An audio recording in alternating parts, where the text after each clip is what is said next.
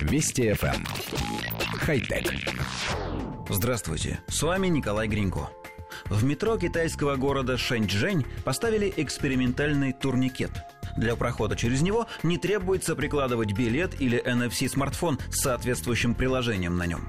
Контрольно-пропускная система метрополитена работает лишь на технологии распознавания лица. Чтобы оплатить проезд в этом турникете, не нужны ни QR-коды, ни бесконтактная карта. Устройство идентифицирует лицо пассажира камерой.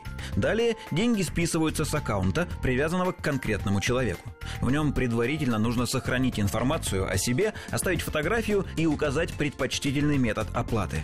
Партнер данного проекта – китайская компания Huawei.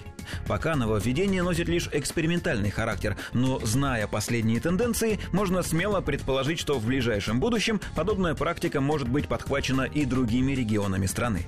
Кстати, подобным образом уже функционирует распознающая лица система, установленная в терминалах ресторана быстрого питания KFC в Китае. Ее испытывают с 2017 года.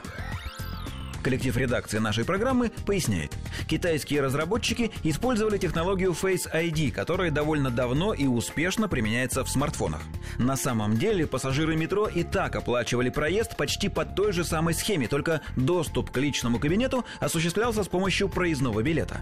Теперь изменился только способ идентификации. Пользователю не нужно носить с собой билет. Система опознает его внешность и снимет необходимую сумму с баланса.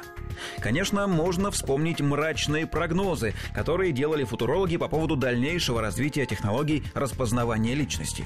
В них присутствовали и навязчивая персонифицированная реклама, и постоянная слежка, и прочие малоприятные вещи. Хотелось бы отметить, что все это давно присутствует в нашей жизни. Например, с привязкой к нашим смартфонам.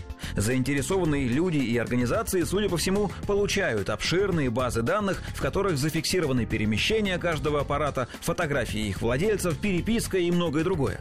Сколько бы ни клялись производители в том, что данные пользователей тщательно шифруются и вообще им недоступны, время от времени в сеть просачиваются скандальные новости о том, что та или иная компания собирала эти данные и использовала.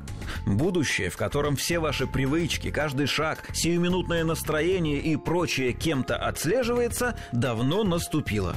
Но все дело в том, кто, как и для чего использует эти данные. Хочется верить, что и дальше персональные данные будут задействоваться только для повышения комфорта граждан.